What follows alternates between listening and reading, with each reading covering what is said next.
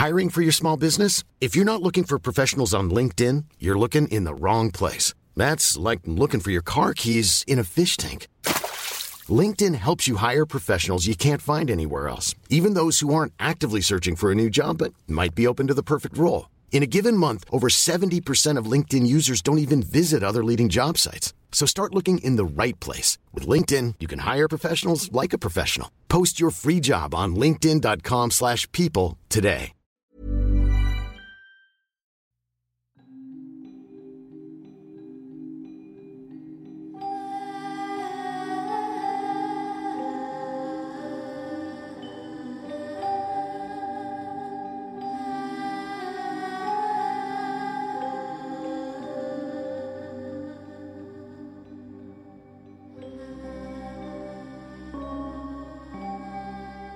Magandang araw po Sir Jupiter at sa inyong mga listeners.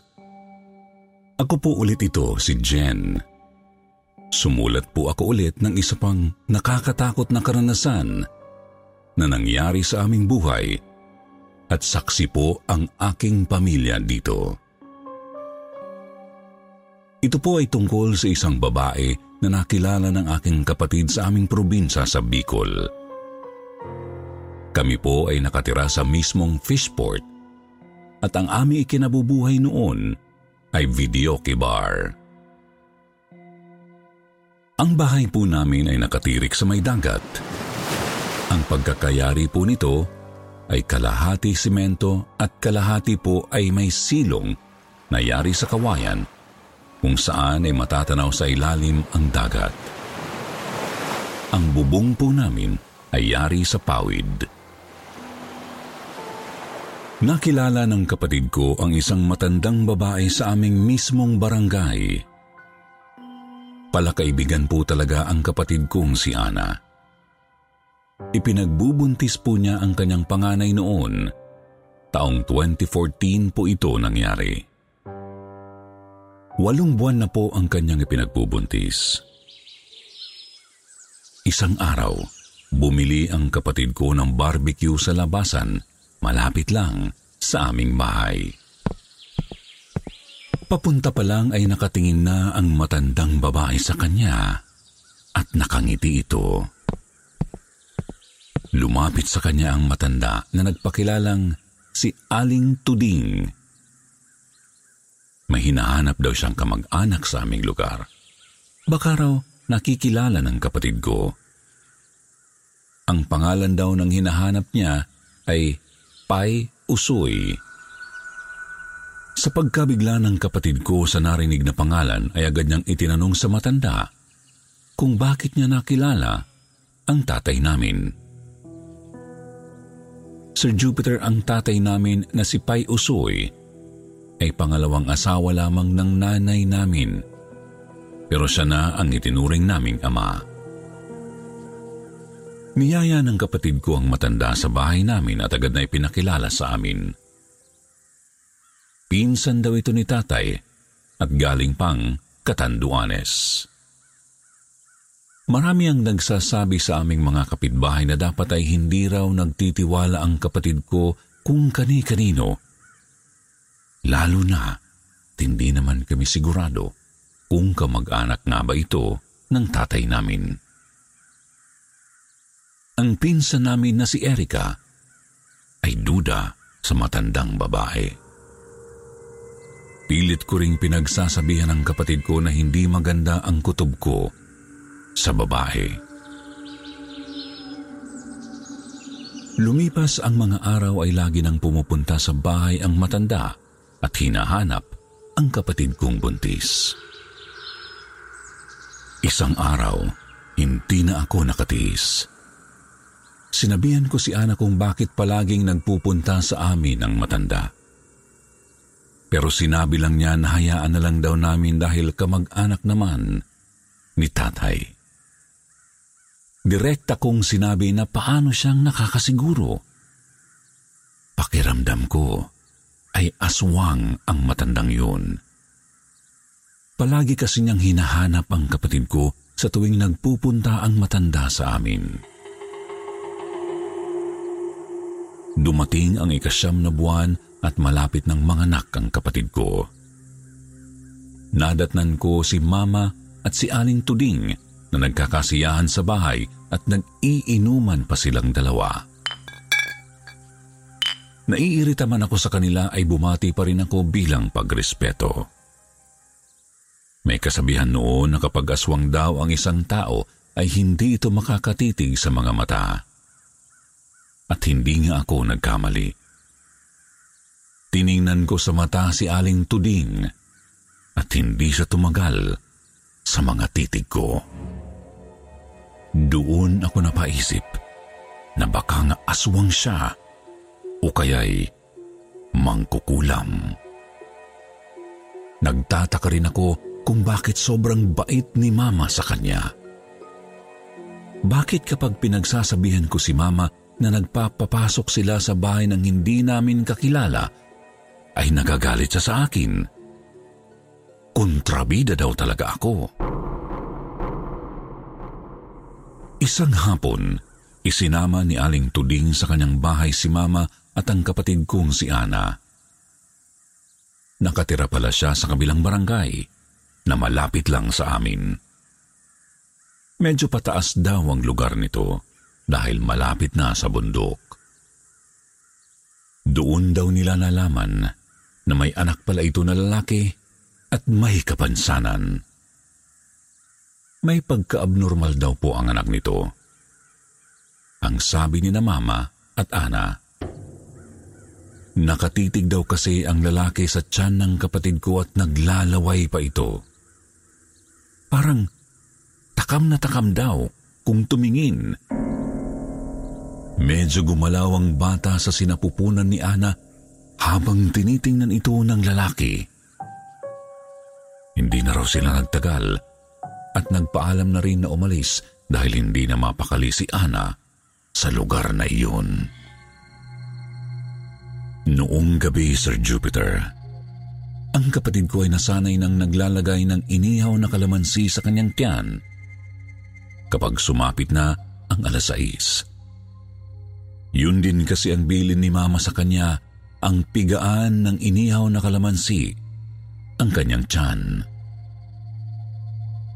Mula po noon ay nagsimula ng may dumadalaw na sa amin tuwing alas 12 ng gabi. Kami po ay palaging late ng matulog dahil sa panonood ng TV. Maya-maya ay may narinig kaming huni ng ibon. Mahina lang ang huni nito, pero nakilala namin kung anong klase ng ibon. Kikik po kung tawagin ito sa amin. May mga paniniwala po sa amin na kapag may kikik, ang kasunod daw po nito ay aswang. Ang kikik raw po ay alaga ng aswang. Nagkatinginan kami ng kapatid ko. Nagtanungan pa kami kung nasaan na kayang lugar ang kikik. Maya-maya ay narinig namin na may dumapo sa bubong ng aming bahay. Medyo mabigat ang paglapat nito sa bubong kaya dinig na dinig namin ito. Kinabahan na ako nang sabihin ni Ana na sobrang init daw ng pakiramdam niya. Hindi raw siya makatulog. Sinabi ko na maghintay siya sa akin at ikukuha ko siya ng tubig na maiinom sa kusina. Sinabihan ko rin siya na hawakan ang buntot pagi at huwag itong bitawan kahit ano ang mangyari.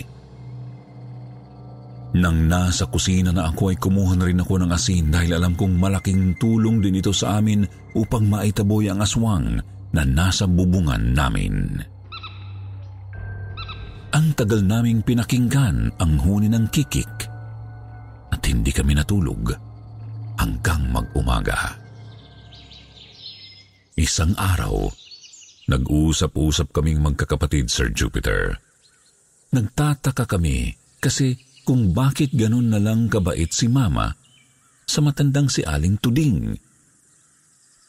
Sinabi ng ate ko na baka nilumay daw si Mama para maging maamo ito sa matanda. ang lumay po sa amin, Sir Jupiter, ay gayuma. Naisip namin na dahil siguro lagi silang nag-uusap sa bahay at minsan pa sabay silang kumakain. Isang gabi, nag-brown out po sa amin. Ikinagulat ng kapatid kong si Ana ang biglang pagbisita ni Aling Tuding sa kanya. Nakabukod po kasi ng bahay ang kapatid ko pero pader lang naman ang pagitan ng bahay namin sa kanila. Kahit kinakabahan, ay binati raw ng kapatid ko ang matanda at tinanong pa kung kumain na ito. Napansin daw ng kapatid ko ang pagiging balisa ng matanda. Sumagot daw ang matanda na hindi pa ito naghahapunan. Kaya pinapasok siya ng kapatid ko at ipinaghain. Napansin daw ng kapatid ko na hindi maalis ni Aling Tuding ang kanyang tingin sa kapatid ko habang kumakain. Maya-maya raw ay nagtanong si Aling Tuding kung sino ang kasama ng kapatid ko sa kanilang bahay. Doon daw biglang kinilabutan si Ana. Nag-alok daw si Aling Tuding na kung gusto ng kapatid ko na doon muna sa kanila matulog ang matanda. Sasamahan daw siya nito dahil mukhang nag-iisa lang sa kanilang bahay. Nabigla daw siya sa sinabi ng matanda. Kaya sumagot daw po ang kapatid ko na sa bahay namin sa matutulog ng gabing yun. Nang matapos daw kumain ang matanda, ay itinaboy na niya itong paalis.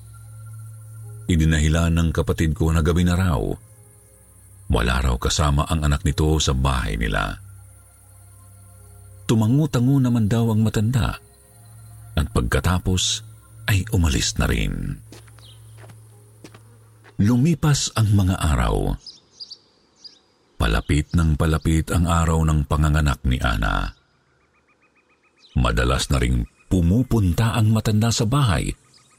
Minsan pa nga ay dalawang beses sa isang araw hindi naman namin magawang itaboy dahil kamag-anak siya ni tatay.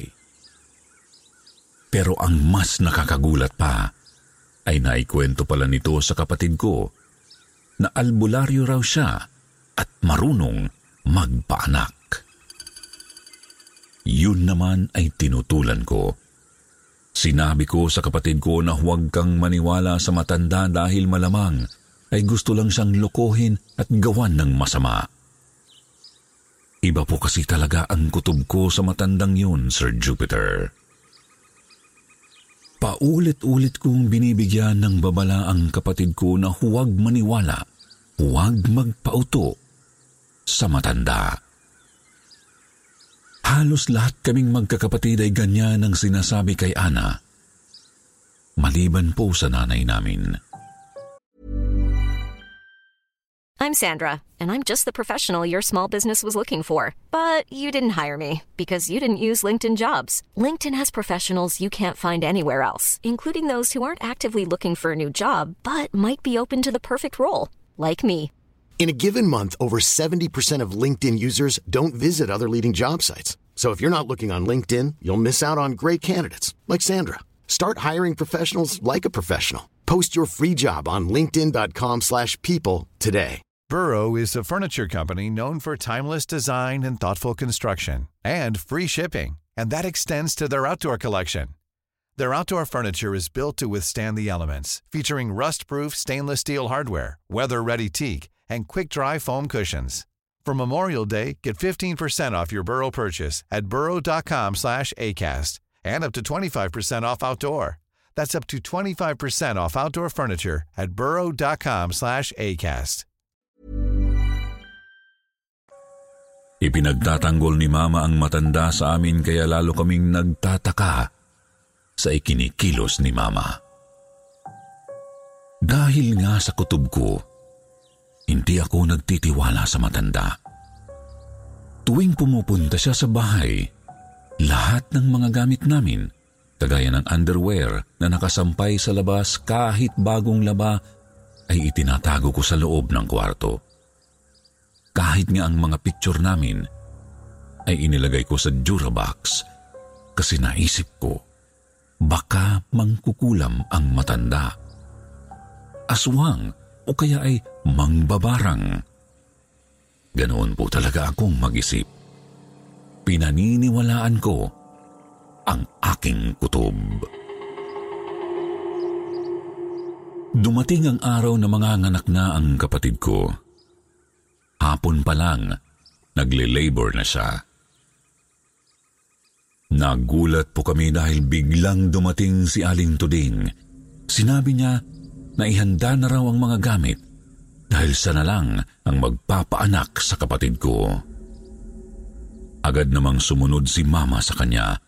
Wala po kaming magawa dahil nagagalit si mama kapag sinusuway namin siya.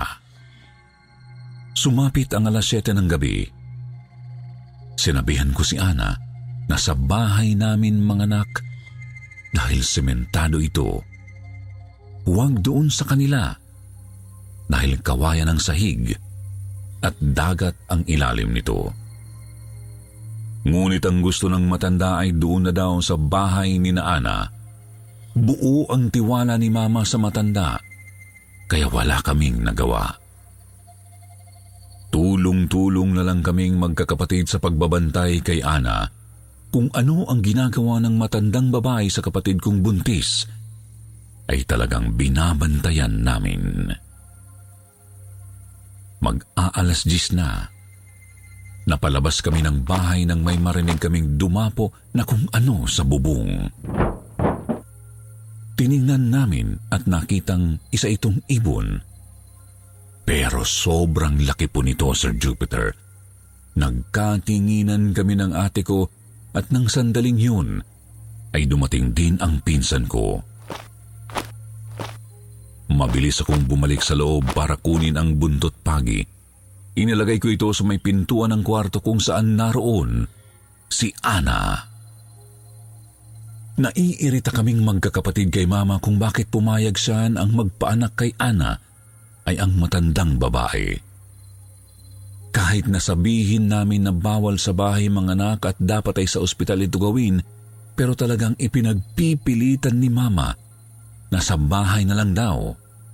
Kaya sobrang nagtataka kami kung bakit sunod-sunuran si Mama sa matandang babaeng iyon. Nag-usap kami ng pinsan ko na si Erika na lagyan ng walis ting-ting sa may pintuan. Kailangang nakabuhaghag ang walis at dapat ay katabi ito ng buntot pagi. Nang gawin namin yun, Sir Jupiter, doon na naggalit ang matanda.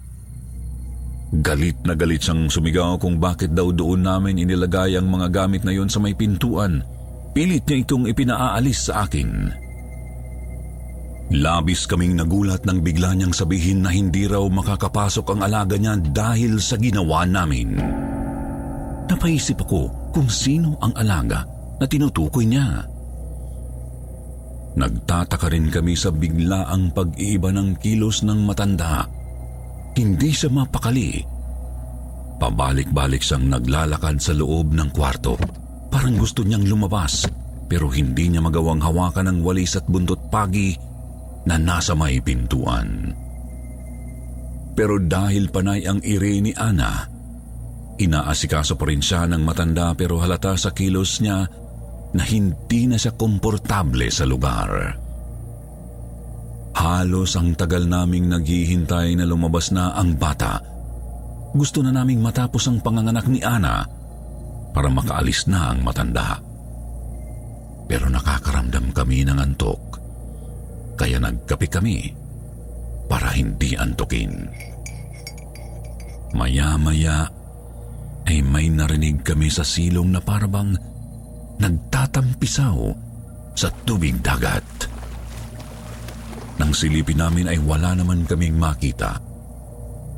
Kawayan po ang sahig at may siwang ito kaya nasisilip namin ang silong. Naisip ko na baka yun na ang sinasabi ng matanda na alaga niya. Baka gusto nitong pumasok sa loob ng kwarto kung saan kasi nakapwesto ang kapatid ko ay doon namin naririnig ang ingay ng tubig na parabang may naglalakad ng pabalik-balik. Nilakasan ko ang pagkakasabi ng, May aswang yata ah, kanina ko pa yan naririnig. Bigla akong tiningnan ng masama ni Aling Tuding. Marami naman kami ng gabing yun, Sir Jupiter, kaso wala po kaming kasama na lalaki. Ang asawa po kasi ng kapatid ko ay nasa laot at nangingisda pa. Ito kasi ang kinabubuhay ng mga taga rito sa aming lugar. Kaya puro babae po ang madalas na naiiwan sa mga bahay kapag gabi. Habang naghihintay ng oras ay may nakita ang pinsan ko na itinurog daw sa kapatid ko ang matandang babae. Nakalagay daw ito sa isang bote na ang pagkakaalam ng pinsan ko ay parang bote ng acetone. Ang nakapagtataka ay hindi ito tinutulan ni Mama. Nagdidiskusyon na kami ng gabing yun kung bakit tinurukan niya ang kapatid ko nang hindi namin alam kung ano yun at para saan. Galit na galit kaming magkakapatid kaya itinayo namin si Ana at inilipat sa kabilang bahay. Inutusan ko ang pinsan ko na tumawag ng kapitbahay na lalaki at sabihing dadalhin namin sa ospital si Ana. Nagkakagulo na po kami dahil pinagpipilitan ng matandang babae na malapit ng mga anak si Ana at hindi na kailangan pang dalhin sa ospital. Pilit niyang pinaiire ang kapatid ko habang si mama naman ay mas kinakampihan ang matanda. Naawa na ako sa paghihirap ng kapatid ko kaya pati si mama ay inaaway na namin ni ate. Nagsasabi na rin si Ana sa amin ni ate na hindi na raw niya kaya. Mag-aalas 11 na ng gabi. Mataas na ang tensyon sa pagitan naming lahat. Sinasabayan pa ito ng paghuni ng kung anong hayop sa labas ng bahay na parabang naghihintay ng kung ano. Sinabihan ko ang matanda na kung ano man ang mangyayari sa kapatid ko ay talagang siya ang sisisihin ko at papapanagutin. Natahimik na siya at hinayaan na kaming gawin ang gusto namin. Maya-maya ay dumating na ang pinsan namin kasama ang tinawag niyang kapitbahay. Pinabuhat namin sa kanya ang kapatid ko at isinakay sa tricycle. Dalawang tricycle po ang nagatid sa amin sa ospital dahil kasama si Mama pati si Aling Tuding na hindi ko alam kung bakit sumama pa siya. Habang nasa biyahe kami ay sumusunod pa rin sa amin ang malaking ibon. Panay ang huni niya habang lumilipad na lalo naming ikinatakot. Pagdating namin sa ospital, ay agad kaming inasikaso ng mga nurse. Ipinaiwan kami sa labas ng delivery room at tanging ang kapatid ko lang ang dinala sa loob. Kinausap kami ng doktor na magpapaanak sa kapatid ko. Tinanong kami kung bakit daw sobra ang pamamaga ng daanan ng bata. Ipinaliwanag po namin na pilit kasing dinudukot ni Aling Tuding ang ulo ng sanggol dahil ayaw nitong lumabas. Ipinatawag ng doktor ang matandang babae at pinagsabihan ito. Tinanong ng doktor ang matanda kung bakit daw ito nagawa. Ano daw ba ang propesyon nito at nagmamarunong magpaanak? Sinabi naman ni Aling Tuding na kumadro na siya. Agad siyang hinanapan ng doktor ng lisensya kung talagang totoong kumadro na siya. Pero hindi na umimik ang matanda. Sinabihan pa ng doktor ang matandang babae na pwede itong makulong sa oras na may mangyaring masama sa kapatid ko pati sa anak nito. Tuluyan ng hindi nakaimik si Aling Tuding. Ilang minuto pa ang paghihintay namin hanggang sa ibalita sa amin na nailabas na ng ligtas ang sanggol. Sa mga oras na iyon, ay alam kong magkasama si Mama at ang matandang babae. Naglakad-lakad ako para hanapin ang dalawa. Pero si Mama na lang ang nakita ko. Ang sabi niya, umalis na raw si Aling Tuding. Maraming tanong sa isip ko ang hindi nasagot, Sir Jupiter. Kagaya ng ano ba talaga ang pakay ng matanda sa kapatid ko. Siguro ay hinihintay niya talaga na lumabas ang sanggol, pero bakit at para saan? Doon ko talaga naisip na baka nga isa siyang aswang. Laking pasalamat na lang namin dahil ligtas ang kapatid ko at ang anak niya. Mabuti na lang at hindi nakaapekto sa kanila ang kung anumang itinuro sa kanya ng matandang babae. Nailuwal niya ang sanggol na lalaki, ang kanyang panganay na anak. Ngayon po, Sir Jupiter, ay siyam na taong gulang na ang bata. Sa mga araw na lumipas ay hindi na muling nagpakita pa ang matandang babae sa amin. Hindi man lang siya nagpakita sa kapatid ko matapos ang mga pangyayaring yun. Samantala, ang mama ko naman ay natauhan na. Hindi daw niya alam kung bakit naging mabait siya sa matanda at naging sunod-sunuran. Mula po noon, hindi na nagagalit si mama at nakikinig na siya sa amin. Sa paglipas ng buwan matapos manganak ni Ana, naitanong namin sa aming stepfather na nasa Calamba, Laguna kung may kilala siya na ang pangalan ay Tuding. Pero sinabi nitong wala raw siyang matandaan na ganoon. Kahit ang mga tunay niyang anak ay hindi rin kilala ang matandang babae. Sa mga pangyayaring yun ay may natutunan po ang mama at kapatid ko ang hindi magtiwala kung sakaling may makilala silang hindi naman alam ang pinagmulan nito. Sana po ay may natutunan din kayo sa karanasan naming ito. Sir Jupiter, maraming salamat po. Ako po ito, si Jenny.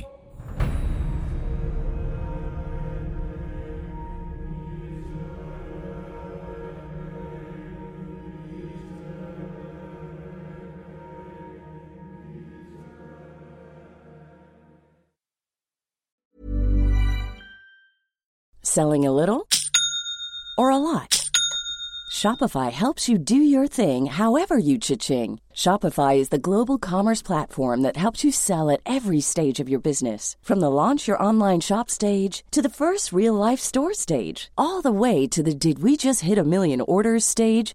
Shopify is there to help you grow. Shopify helps you turn browsers into buyers with the internet's best converting checkout. 36% better on average compared to other leading commerce platforms because businesses that grow grow with Shopify. Get a $1 per month trial period at shopify.com/work. shopify.com/work.